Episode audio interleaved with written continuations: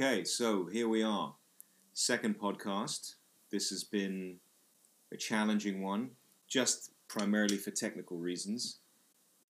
Um, probably more complicated than we were hoping for, but hey, this is this is the age that we live in. Trying to get a podcast done with someone that chooses to live in Chicago when really he should be out in the UK. You know, when it's all done though, it'll be seamless. It'll it'll be as if we're in the same room. Yeah, I'm sure that's exactly how it'll sound to the people out there in the world. no doubt. no doubt. So here we are, podcast number two. So we uh, welcome to people that are joining us again. Um, we are now, uh, yes, in that difficult second album stage. Uh, so we are we've chosen two movies to to explore, discuss, have a little bit of a deep dive. Um, we think that they both share sort of common elements and common themes because we always talk about how themes are really important uh, for things in the big picture. So the two movies that we've chosen is well deemed to be a classic of the French New Wave from the 1960s, which is Cleo from Five to Seven, um, directed by Agnes Varda. Um, and if you do, you want to say a little bit about that that movie? Just give Sure. give folks a, a sense of what the what the film is about. Tom. Yeah, yeah, sure. Um, well, it takes place in France and follows a a young uh, singer, and she's like right on the cusp of fame. Not quite very famous yet, but it, she's like right there. And in the opening scene, she has a uh, a very alarming encounter with the fortune teller named Madame Irma, and Madame Irma gives her some some very bad news. It seems, and we soon discover that Cleo is awaiting the results of a cancer test, and the film is told pretty very close to uh, real time, not quite literally real time, but pretty pretty close and it follows Cleo as she kind of makes her way through Paris, uh, encountering different people, old friends, co-workers, strangers alike, uh, all kind of trying to um, to navigate her life in this day leading up to getting these results from her doctor. Um, Ultimately, she meets this this soldier on leave named Antoine and that's kind of the climactic conversation, the beginning of a, a new and possible possibly fruitful relationship with this with this man she meets. And the culminating point is her um, learning from her doctor that she does she is indeed sick. Uh, the implication being that she does have cancer, but she Spoiler says alert. spoiler alert. Sorry, um, but as we'll as I'm sure we'll discuss, the movie has, um, oddly enough, something of a happy ending at the end of the film. Having had the results, she says, "I actually feel happy." Um, so it sounds like it'd be a, a very bleak narrative based on my spoiler heavy synopsis, um, but it's actually a very strangely enough, optimistic uh, movie, very beautifully filmed, uh, very energetically filmed, and I think it um, dovetails really, really interestingly with your film choice, which is Paolo Sorrentino's The Great Beauty. Um, The Great So would- Beauty, La Grande Bellezza. Yes. yeah. Yeah. So, would you mind uh, giving a little synopsis of that, Gabriel? Yeah, I guess uh, just to say that uh, talking about Cleo from five to seven, I mean, any discussions about that film, and the same with The Great Beauty, is you know you can't help but but have spoilers because I think the ending is so important, isn't it, to, to a real thorough discussion about the film Yeah. in terms of its meaning. Um, the Great Beauty, less uh, there isn't really spoilers in The Great Beauty, but um, The Great Beauty came out in 2013 uh, written and directed by Paolo Sorrentino, as, as Tom just said. Um, stars uh, an actor that uh, Paolo Sorrentino has used quite a few times, uh, Toni Servillo, and he plays Jep Gambardella, and he's the key protagonist. If we look at Cleo being the, the main female protagonist in Cleo from Five to Seven. Jep is that main protagonist for this movie. Um, he's 65 years old, uh, and he's at a crossroads in his life uh, when we when we start the film. And the, the the story effectively is that he is a journalist for a celebrity uh, magazine in Rome. So the whole film takes place in Rome. Um, he's part of uh, you know the the the successful and you know opulent and intellectual elite of Rome, um, and he's he's essentially he's the leader of that pack. So he's been spending the last forty years in Rome, becoming the main player, as it were. You know the the, the, the head party animal and the head socialite in Rome. But he wrote a book when he was in his twenties, which was a, a huge hit, and loads of people loved it and deemed it as a as a masterpiece. And he hasn't written any anything since. And the film is effectively about him having this this moment, I guess, of crisis where he's looking back on his life and he's reflecting and he's thinking back about has his life amounted to anything? Um, the fact that he immerses himself in uh, this hedonistic lifestyle of Rome and his, you know, all these parties and you know he seems to be partying every night and you know, staying up until the, the wee hours of the morning, roaming around the city, which is beautiful to watch, but is part of this whole idea of him actually looking at the world, looking at Rome, looking at himself internally, and thinking, does anything mean anything? And can he move forward? You know, is has he given up on his dream and is you know which was to write and to write seriously so I think it's it's a film that, that is loaded in a sense with regret, but it's also a film that's loaded a lot with the sense of how do we move on? How do we come to terms with um, our lives and our decisions and what we've what we've you know how we've moved through life? And are we happy with that, or do we want to change things? So it's yeah. very much a film about change, and it's about whether we want to change or not, or if we're happy just staying as we are. Hmm. I think it's very clear with Jep's character that he's not. He's not happy where he is, um, and he needs to move forward. And I think a lot of what he, the, the, his journey is very much tied into his past because he had this this lady love of his when he was in his late teens, which we visit now and again through the film, um, which was a fleeting romance, but is something that held so strongly onto him. And one part of the film is um, that you know that that woman's or this love of his life, um, her uh, husband, because she had gotten married. He hadn't, you know, Jep hadn't seen this woman since his twenties, lost contact with her, but obviously, you know, pined for her and thought, you know, about her throughout his whole life. But her husband ends up coming to um, to see Jep and tells him that she's she's passed away. And one of the key things, one of the key scenes there is that when he tells Jep that she's passed away, he's got this massive sadness, obviously, that she's she's gone, but also the fact that he had read in her diaries um, when she when she died that she really held, you know, her heart was very much held for Jep. Right. That she, you know, she pined for Jep in the same way that I guess that Jep pined for her. You know, and there's this comparison, isn't there, with with things like. Um, you know the the before sunrise, before sunset, before midnight, those types of films that are mm. about the what ifs. You know, when you have these brief encounters with someone, these romantic interludes, and what would have happened if we would have been together. So this scene, this moment, you can see how Jep is crushed by it. And it's quite interesting that when he had written his masterpiece, I think a lot of that masterpiece and him really pouring out his soul into that book that he wrote was very much tied into that love that he had for this woman.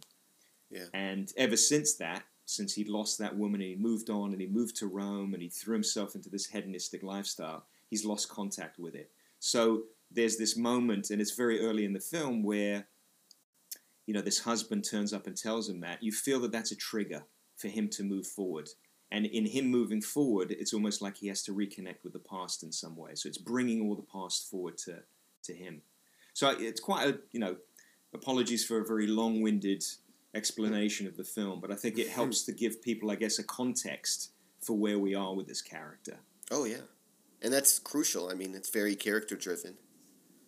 Yeah, I, I guess the thing is, you know, we're, we're going to talk a little bit about the themes and the things that I think we picked up on um, that that meant a lot to us in the reading of the film and trying to understand what, what they're really trying to say.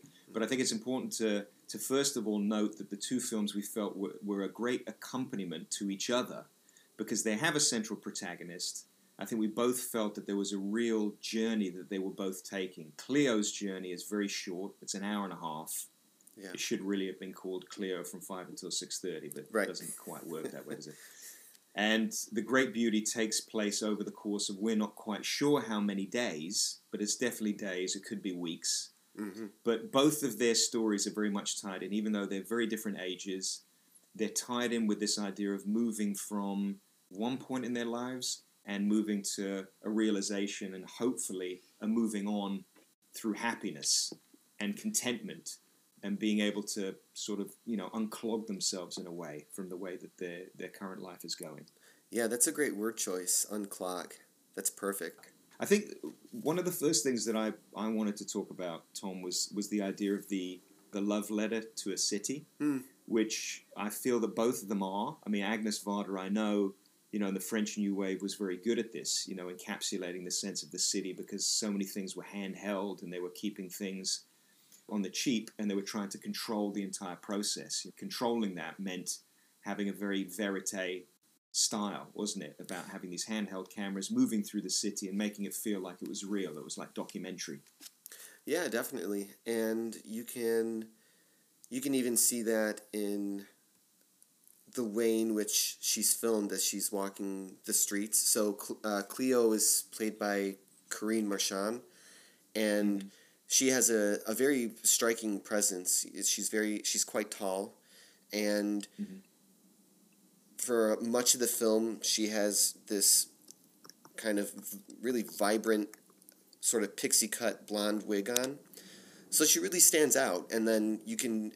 There's moments throughout the film where you it's quite obvious that she's just walking down an everyday Paris street, you know, uh, and you can see people kind of turn and, and look at her, um, uh, you know, staring at her, and there's a there's even a few moments I think in which you know passersby kind of like glimpse into the camera, you know, um, and which I think is, is actually works to the to the film's benefit because it's she's very much enmeshed in the city, and she's even though she is sort of constantly looked at as she's walking around, people are are, are staring at her um, very conspicuously. Um, but I think that only underlines, further underlines this sense of sort of isolation and loneliness and stasis that she's that she's in throughout much of the film.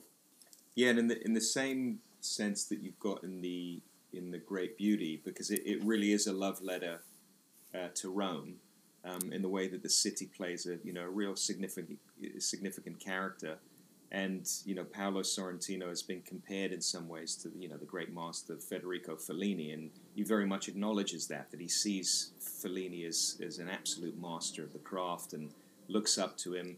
There are echoes in this film um, to you know things like um, Fellini's Roma, Mm-hmm. as well as um, La Dolce Vita, which you know is, is two classic films, as well as things like Eight and a Half, which is the sense of a central protagonist. Both La Dolce Vita with Mastroianni, his main you know actor, quite a few times, um, is the sense of just the wandering through the city like a flaneur. You know this French word, which is this you know city wanderer. Mm.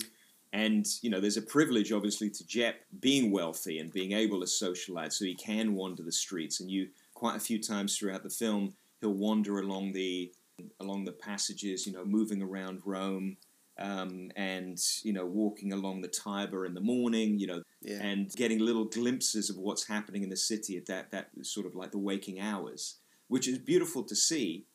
But you know, you'll constantly see people wandering past, you know, like joggers, businessmen, and people walking their dogs, who kind of feel like to be like the normal part of the city, whereas he feels like someone that drifts above it. You know, and hmm. even where he lives, you know, his apartment, which is overlooking the Colosseum. You know, he's got this amazing apartment, which is, you know, where you tend to. It, it, it feels very Romanesque in a sense that you could imagine two thousand years ago.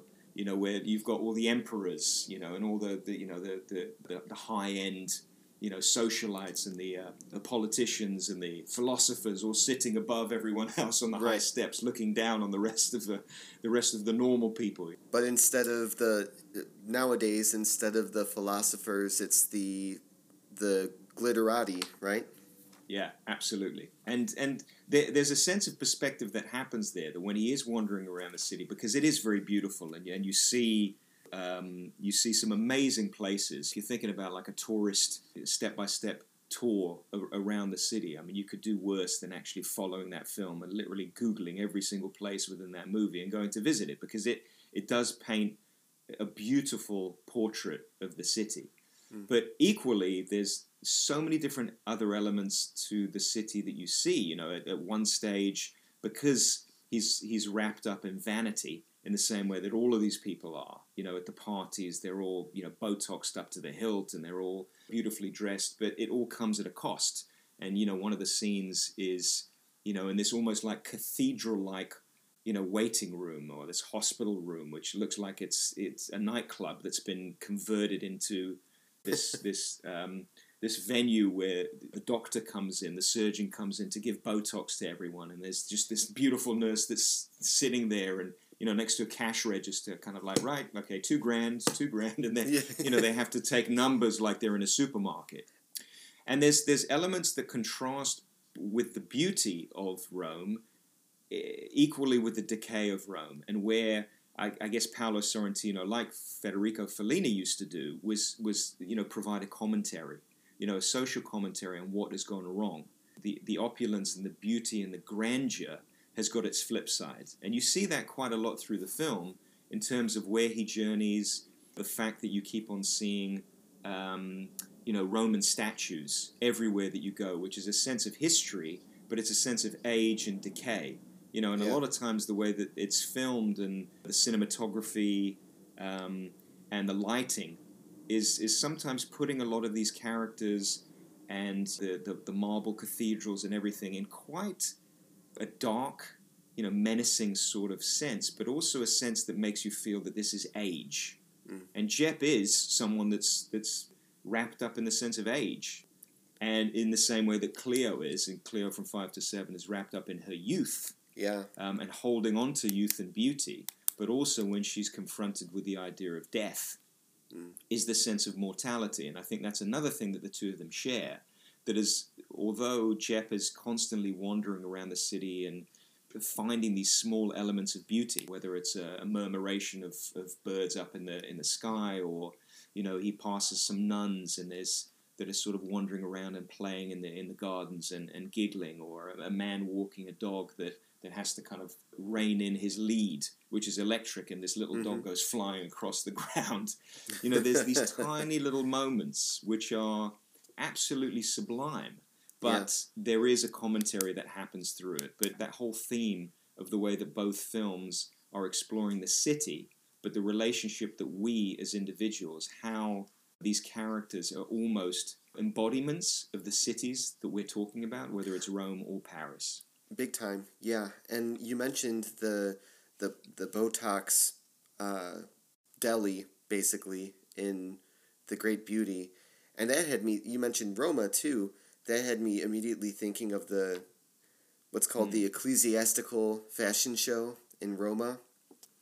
So I think that that Yeah, yeah, yeah, sequence yeah. is is very much so an echo of uh, Roma in particular, and I think Mm.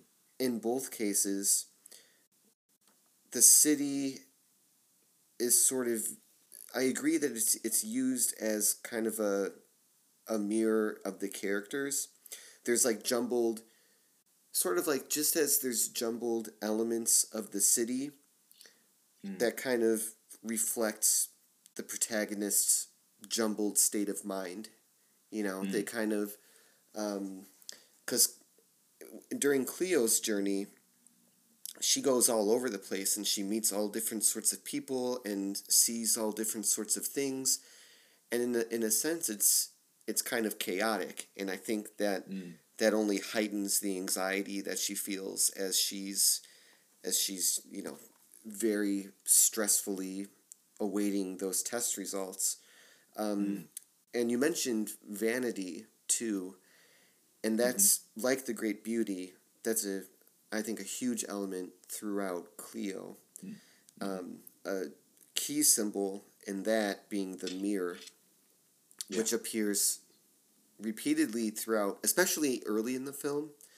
Um, Right after she visits Madame Irma, she stops outside, and there's one of those.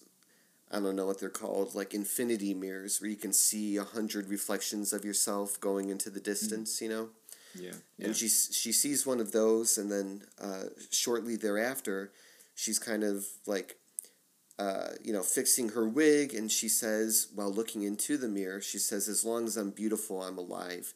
So there's this sense that like her youth, her beauty, those are the things in the beginning of the film to which she attaches so much meaning, and then later when she's in her apartment, which is you know this very uh, very kind of prearranged studio looking apartment. It looks more like a something you'd see in a photo shoot than an actual home. But it's in this in this apartment when she, you know, she's in she's in her bed and she's like looking at herself in a hand mirror and she almost seems like Snow White or something.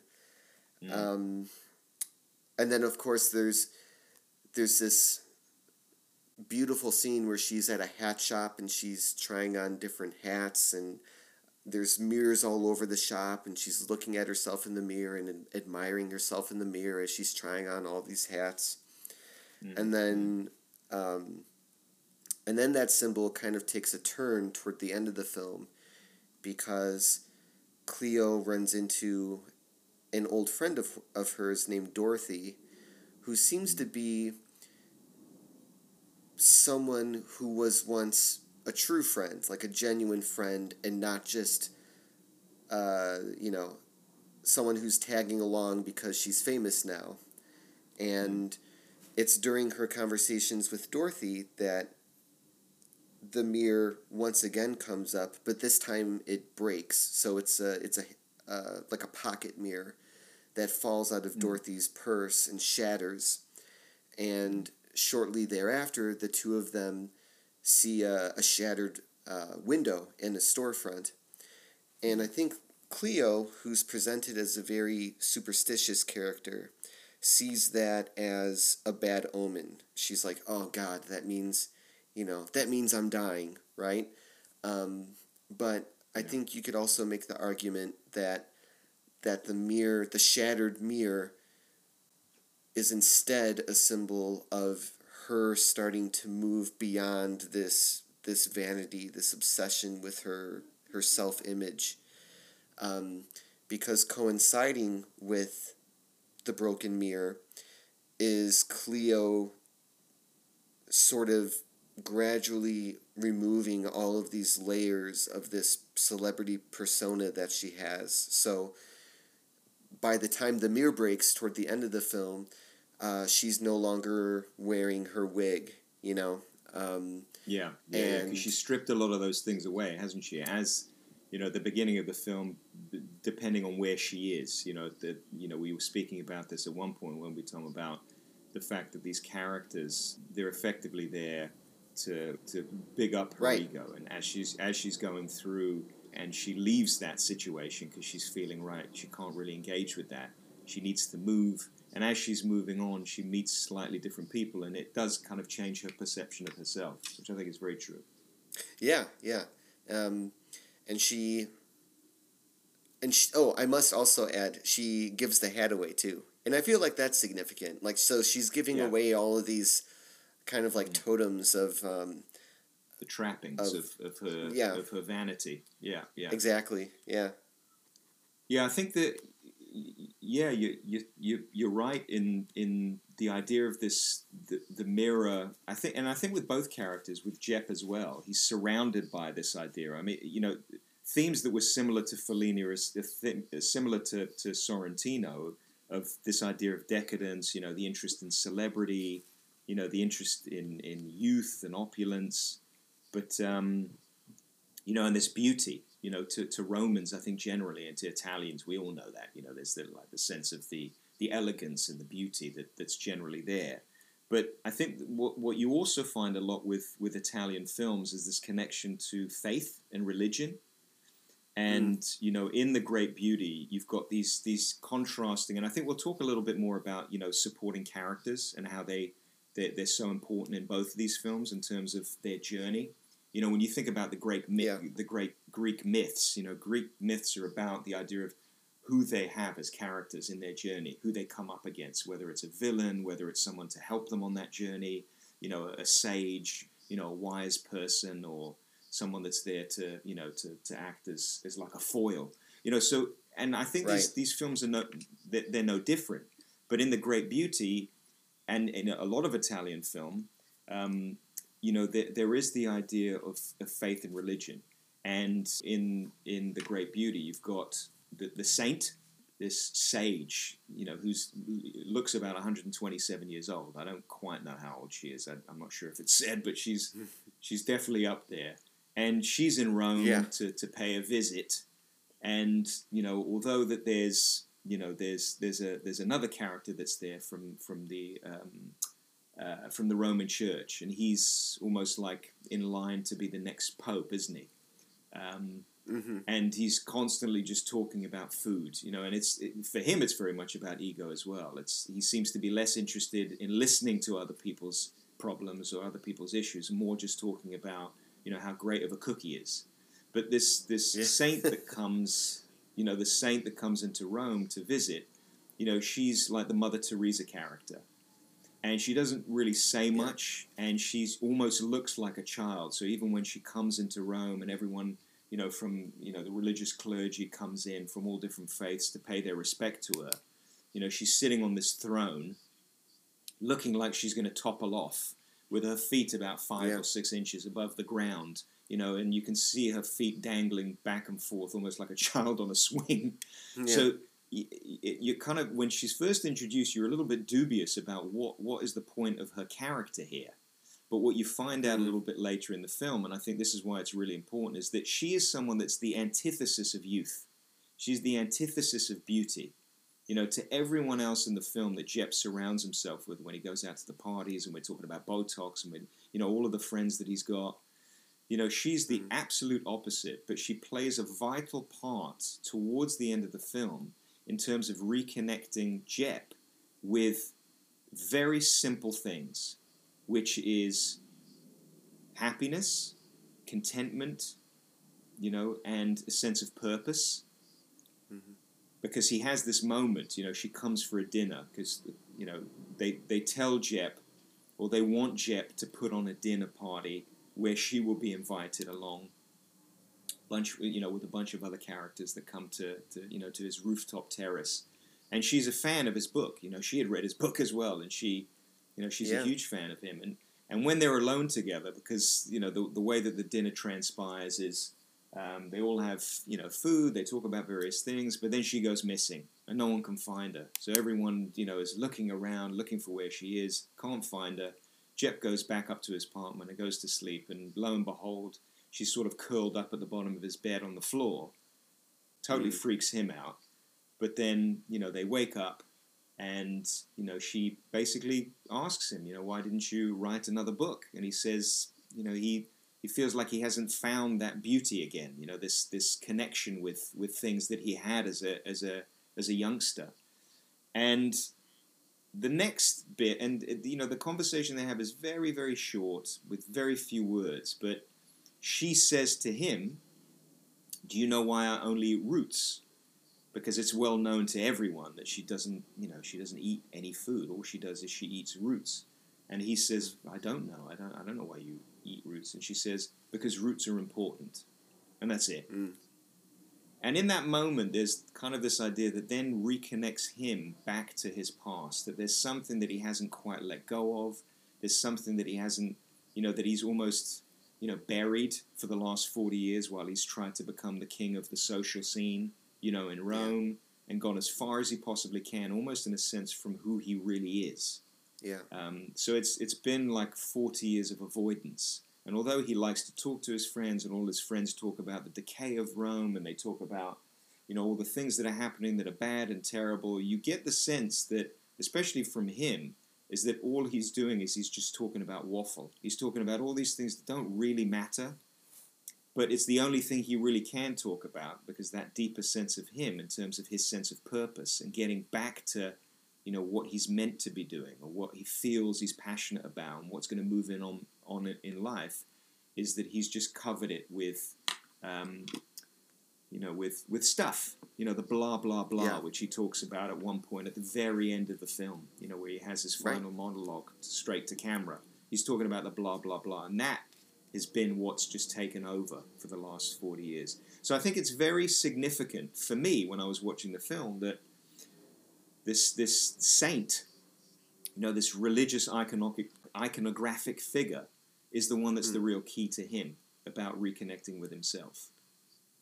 Yeah, and I feel like um, I I think that for Jep, um, like it's almost as if to get to start that second book is to acknowledge that time has passed. You know, uh, Yeah. like to to to begin writing again is to is to face that yes, forty years have gone by, right? Um, Mm-hmm. so I feel like that's not not writing anymore, or not doing serious writing anymore, because he he does what are kind of like clearly kind of fluff pieces for a magazine.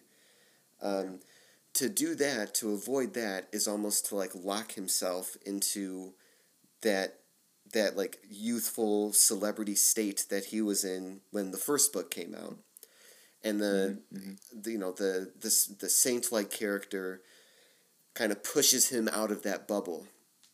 Mm. Um, and Yeah, and it, And- well, I was just going to say, Tom, I was just while Yeah. just on that point, you know, this idea of time passing, because there's a really significant scene because he's an arts journalist, so he goes around and interviews, you know, artists, and he goes to theatrical performances and you know photo exhibitions and everything. But do you remember there's that scene where he goes to this photo exhibition, which is in an outdoor sort of ancient relic auditorium, and there's this uh, photographer that literally has been taking photographs of himself over the last Yeah. 40 years of his life, you know, from when he was a child, because he said his father used to take pictures of him every day.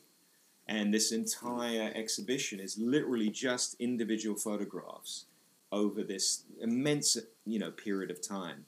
And I think you see as Jep's walking around and he's looking at these photographs, I think that connects very much with what you're saying about the idea of the passage of time.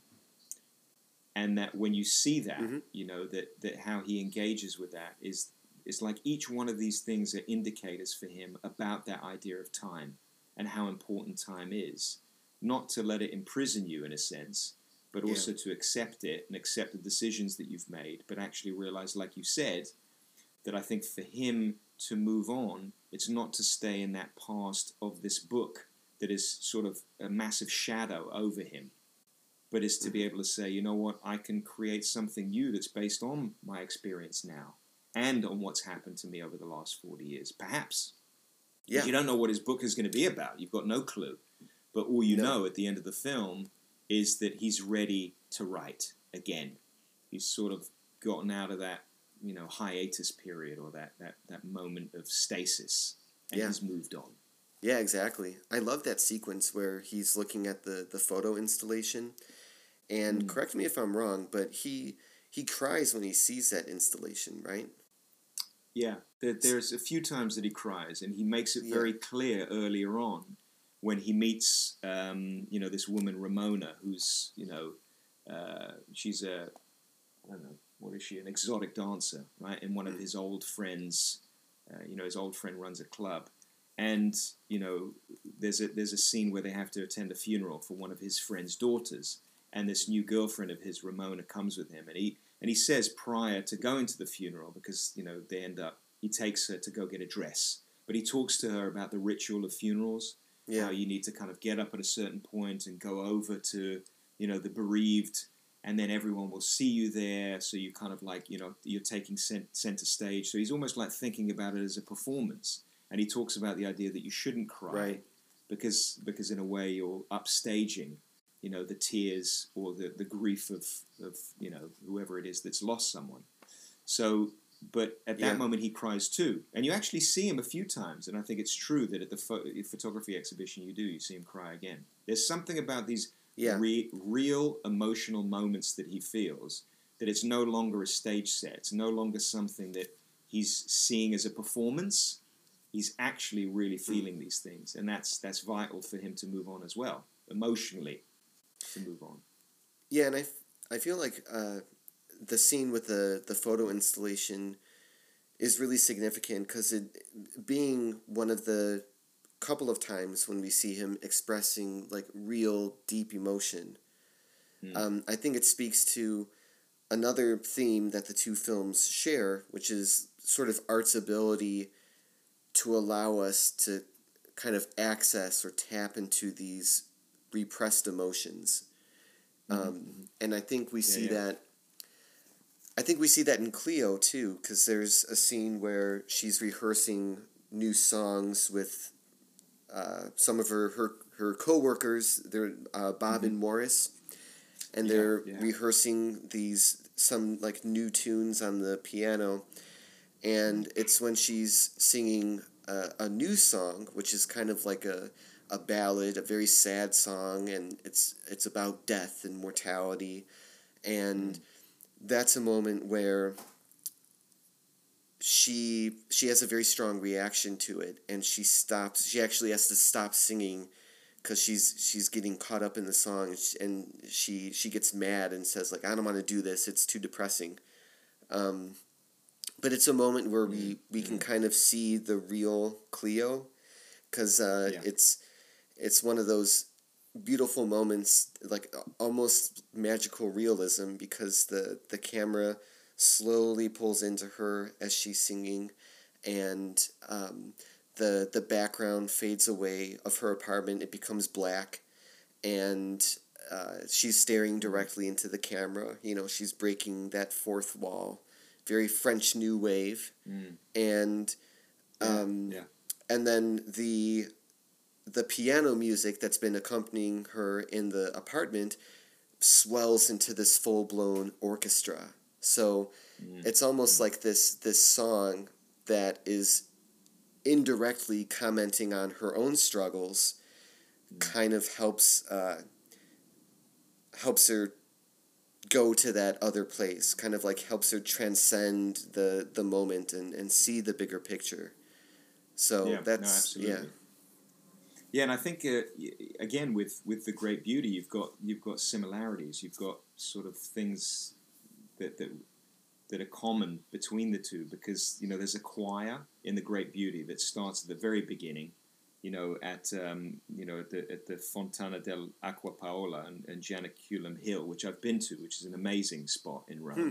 and that's where the Japanese tourist basically dies. You know, he, he Yeah.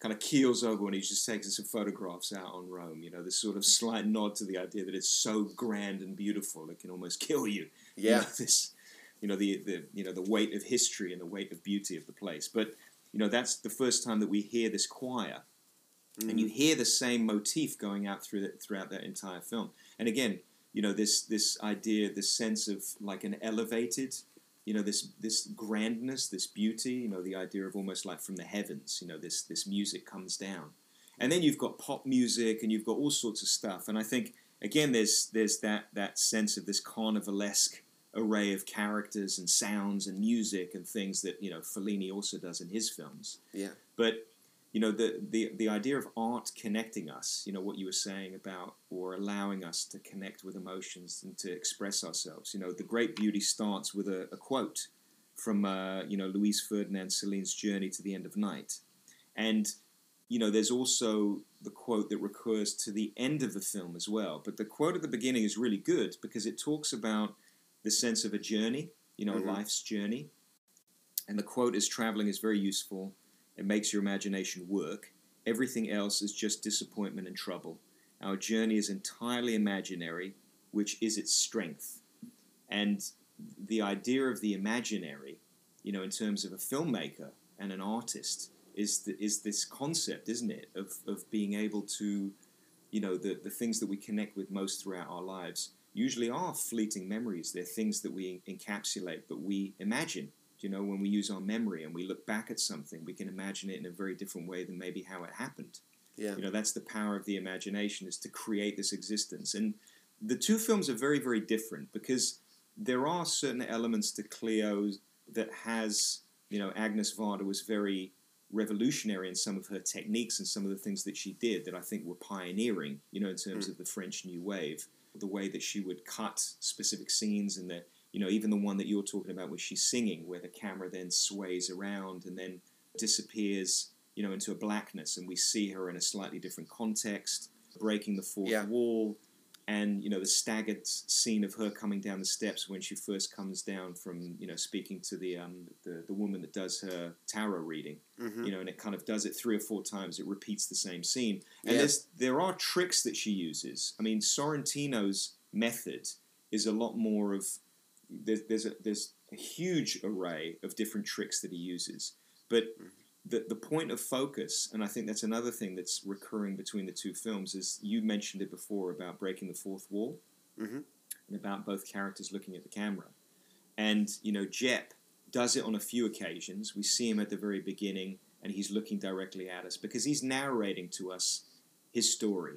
Yeah. So when he's talking about where he's at, you know what he's feeling, you know his, his internal dialogue, he's doing it directly to the camera. Yeah. And we have that, you know, quote at the beginning, but we equally have, you know, at the very end of the film when he returns to the island where he had that, you know, kind of romantic liaison with with this this woman, you know, this, Eliza, uh, right? Eliza, this perfected, you know, creature for him. You know, the what if character. You know, the Yeah. one that he's basically, you know, he, he's been able to imagine her as the perfect person, right, throughout his Mm. entire life. But when he comes back to the island and he's reconnecting again to that moment that they met and they had this romantic moment under the moonlight, you know, together, he has this um, last final monologue, and this is where he really connects with the idea that he, you know, he can move on. And he says this is just the, the, the monologue that he says. He says, "But first there was life hidden beneath the blah blah blah." And this is what we were talking about before. The blah blah. I think in that context refers to all this, you know, parties and hedonism and all this stuff that he's kind of wrapped himself up with. You know, all this art world. You know, of wor- you know, writing all these fluff pieces and all that stuff.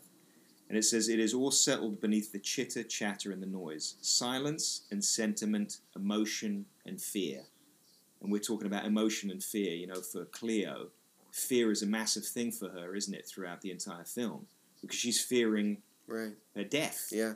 But she's also connecting with emotion, isn't Yeah. she? It's like the emotional things when she meets, you know, a character that we'll, we'll talk about briefly in a minute. But then he says, the haggard, inconstant flashes of beauty. And then the wretched squalor and miserable humanity, all buried under the cover of the embarrassment of being in the world. Blah, blah, blah. Beyond there is what lies beyond. I don't deal with what lies beyond. Therefore, let this novel begin. After all, it's just a Mm. trick. Yes, it's just a trick. And he's saying all this to Mm. the camera, almost like he's realized it himself. So you really get the sense that Mm. he's moving forward. You know, he's reaching his moment of clarity. Yeah.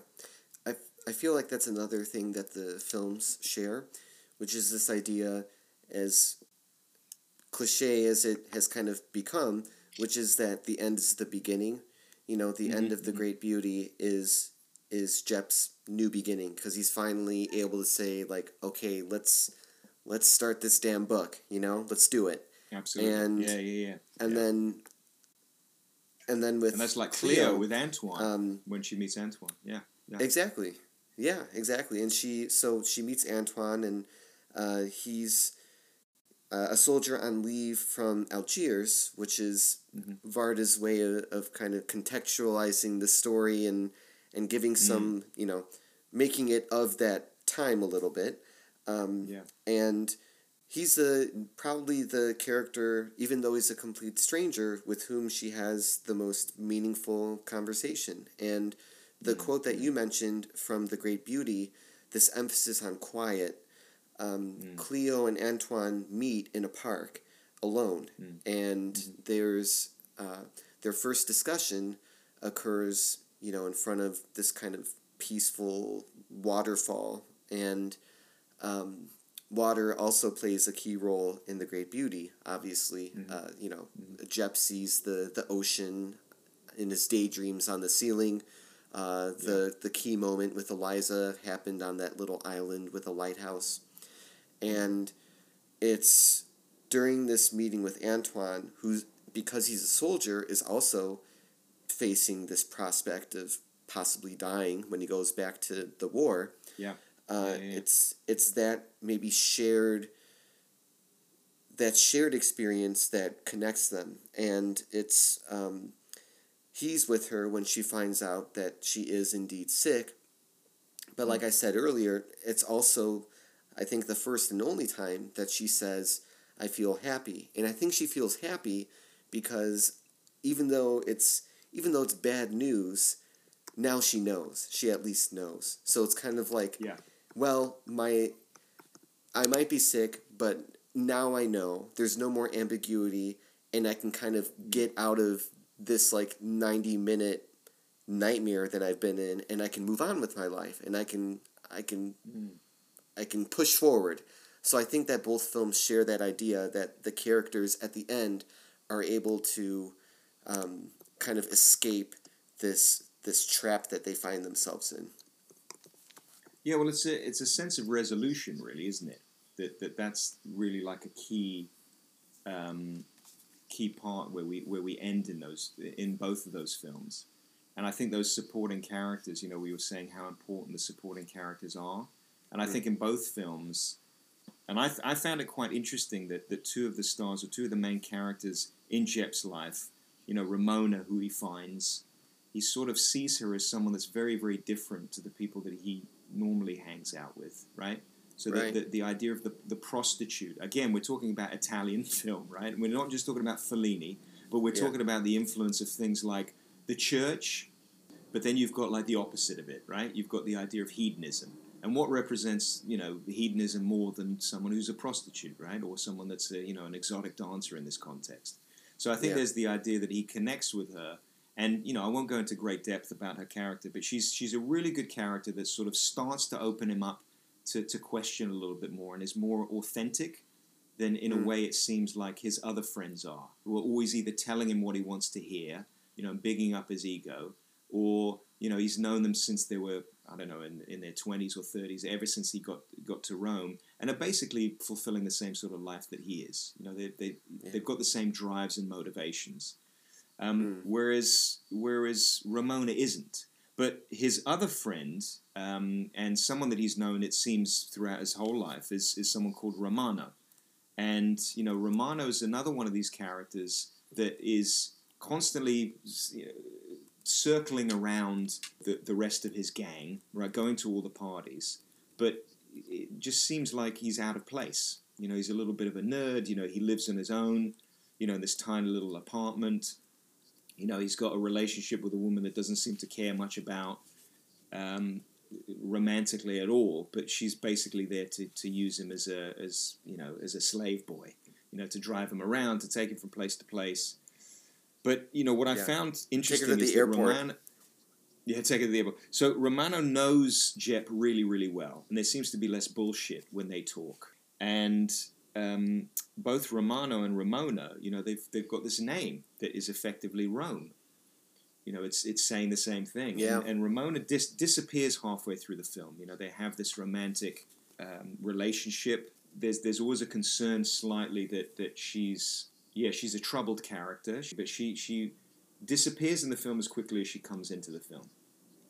And Romano Yeah. decides at one point to say, you know what, he needs to leave Rome. All of the stuff that everyone is chasing, and all this idea of trying to to live up to this whole idea of what Rome, you know, expects of, of him almost, and what he seems to think like he Yeah. needs to do. He needs, you know, he's always talking throughout the entire film about you know making his great masterpiece here and you know writing this this this amazing um, stage play about this, that, and the other. Jep, funnily enough, reminds him at one point, he's just like, write about something that feels authentic to you, write your truth.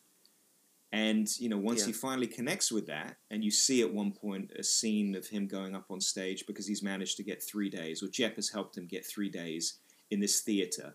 And it's it's a very honest story, just about him, you know, just about his life and his experience and the idea of being in Rome. And, and it feels authentic, it feels like his voice.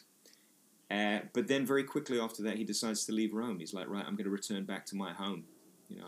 And and it, it's not a big ceremonial goodbye, you know, with everyone, you know, kissing and a big party or anything. He basically sees his friend and says, "I'm leaving," and that's it. He's gone. So again, these characters within the films, you know, they play such an important role, don't they? Uh, in helping to connect the characters with their sense of authenticity, their truth. and that speaks to the I think this overarching idea that you can't you can't self transform, you can't evolve or become a better person just by yourself, right? These things don't Mhm. happen in a vacuum.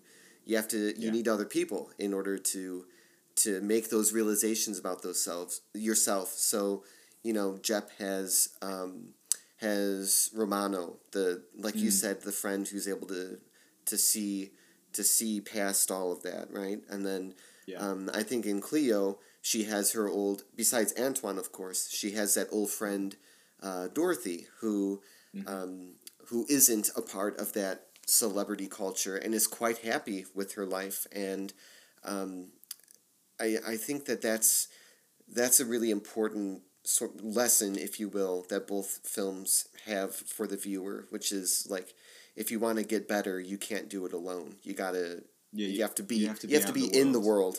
Yeah. Yeah, yeah, yeah. No, very, very true. So, yeah, speaking at length about these two films, obviously we highly recommend them to anyone that's listening to this podcast. So, Cleo from 5 to 7, an absolute classic, and probably Agnes Varda's, you know, a lot of people consider her masterpiece. Uh, released in 1960, uh, 1962, available pretty much anywhere, I think, on streaming. You know, Mhm. there's probably you know great Blu-rays out there with lots of special features. Um, and The Great Beauty, released in 2013. Again, streaming platforms you can get. I mean, check out Paolo Sorrentino's other films. I think his following for the film that he made after with Michael Caine, um, called Youth, was a really nice companion piece to The Great Beauty. Just as a you mentioned a companion piece for the Great Beauty being youth, Mm. and I'll I'll toss in uh, if you're looking for a, a Varda double bill, uh, an interesting companion piece, sort of looking at the male side of ego run amok. I would recommend uh, Bonheur or Happiness, uh, which I believe is in the Brilliant. I want to say early seventies, but that could that could make for a, a good double bill too if you want to get some more Varda in.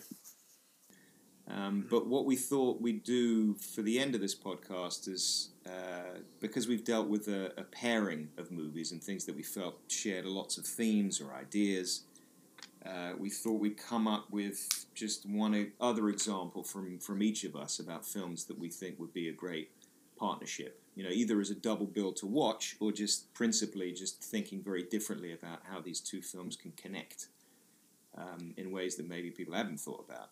So my my suggestion or my uh, my pairing that I was thinking could work really well together is the Terminator, uh, James Cameron's original Terminator, which I think came out in uh, was it 1980?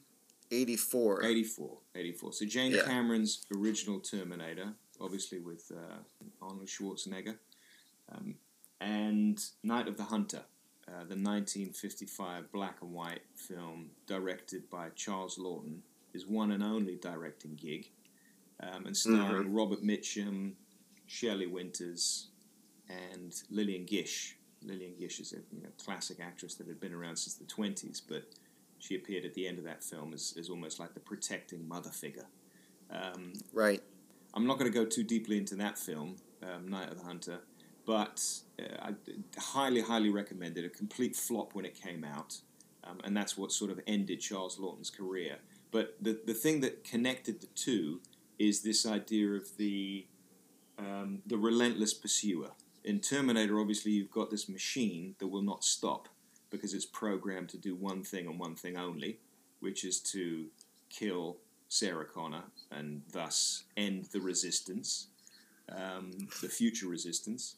And Night of the Hunter is effectively, if you see Robert Mitchum's character, you know, who plays this sort of make believe priest, um, you know, to kind of worm his, his way into this this family home um, with Shelley Winters and, and, and you know the children, her children, is the idea that he also is a relentless pursuer. He won't stop at nothing until he can get this money that's been hidden away, and that the children in this house are the only ones that know. Because he was in the uh, at the start of the film, he's in he's in prison with uh, you know his, his fellow prison inmate is effectively the father of these children, and they talk about how this money has been hidden at his property. So Robert Mitchum effectively is is out to get this this cash, and the children go on the run and throughout the entire film, it's just this constant pursuit of these children by this very, very larger than life, quite creepy uh, character um, that has no sense whatsoever of pr- protecting innocence. He's uh, fueled by greed and greed only, and nothing will get in his way. Yeah. And I think that's the, the, that's the thing that I think connects those two films. But fantastic films, both of them, obviously. So what? Oh yeah. What is your suggestion Tom. Before I get to mine, I must say, um, I love Night of the Hunter and the the shot. Even though it's not a horror movie, it definitely has horror moments to it. Uh, the shot of the the murdered wife under in the car underwater with their hair floating in the in the current is absolutely horrifying. So that's such an effective movie and, and so unsettling. Um, so excellent choices, but mine are. I was trying to kind of take a similar approach to you in terms of like a, a common theme. So I came up with Peter Weir's 1975 Picnic at Hanging Rock, and then Andrei Zvyagintsev's 2017, I want to say, let me double check, uh, 2017 Loveless. And I'll get to give a brief synopsis of both. Picnic at Hanging Rock, of course, is immensely popular and, and well known and frequently studied. But we have a, um, a class in Australia of uh, from an all girls school who go on this summer picnic at um, at this like very rural uh, natural park, sort of, I guess you can say, and um, a few of the a few of the students just inexplicably disappear while exploring the the rock formations, and then uh, Loveless, which is more of a contemporary example, is was filmed in Russia, and I love Zvyagintsev. Um, Leviathan is phenomenal. And I just found out today, doing a little bit of research on on the film, he's actually in either this year or maybe in, likely in twenty twenty two. He's making his uh, English language directing debut. So I'm very excited to, to see that. But anyway, in Loveless, we have a uh, a Russian couple who are pretty much going through this just kind of nasty divorce, and their son, who's caught in the middle of it, um, runs away and disappears. And it's never really explained whether he uh, whether he just ran away or if he was maybe kidnapped. That's left very ambiguous.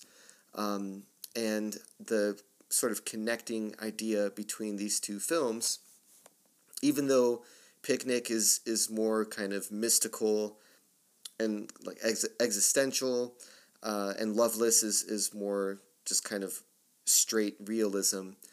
Uh, in my mind, they're connected because they're they're both about sort of unexplained disappearances of key characters, and in both cases, um, we never quite find out what happens to them, or even or even where they go, really, and the the kind of like central enigmatic mystery of what happened to this person when they you know when they went to that rock formation or when they went when they you know crossed the street of the apartment complex and were never seen again is uh, that mystery is is always left kind of hanging in in uncertainty. So uh, it would be I, I will give a fair warning. It would be quite a bleak double feature but I do think that I do, I do think that uh, that they they kind of complement each other in a in a strange sort of way no great choice so no doubt people out there, anyone listening, has probably got their own ideas of, of you know great pairings of movies or things that seem to work quite well. But I think it's a it's a really really interesting way sometimes to look at films about you know common themes and commonalities. Just another way of, of sort of exploring you know depths of movies and, and seeing how things can relate and connect and um, you know how different directors and you know even different generations at different times you know people can deal with similar issues um, and how those things evolve over time. You know, in terms of social context and you know political context. Um, you know, filmmaking techniques. You know, because Night of the Hunter mm-hmm. was one of those things where Charles Laughton was experimenting with things that it's a very unusual film, and you know the the the, the filming techniques and some of the sequences were very much ahead of them, their time because Charles Laughton was not a trained filmmaker. I think he was one of these people that was a little bit more of an outsider. So the way that he saw things and experimented with things is he knew less about the rules, you know, the formal rules. And I think that mm. that is what makes it one of those films that almost becomes a little bit more timeless because it isn't rooted in a very specific time and a very specific way of filmmaking, you know, that you would find in the mid 1950s. Um, yeah, and that's what makes it such a such an amazing film to watch now, and probably the reason that it has become a classic.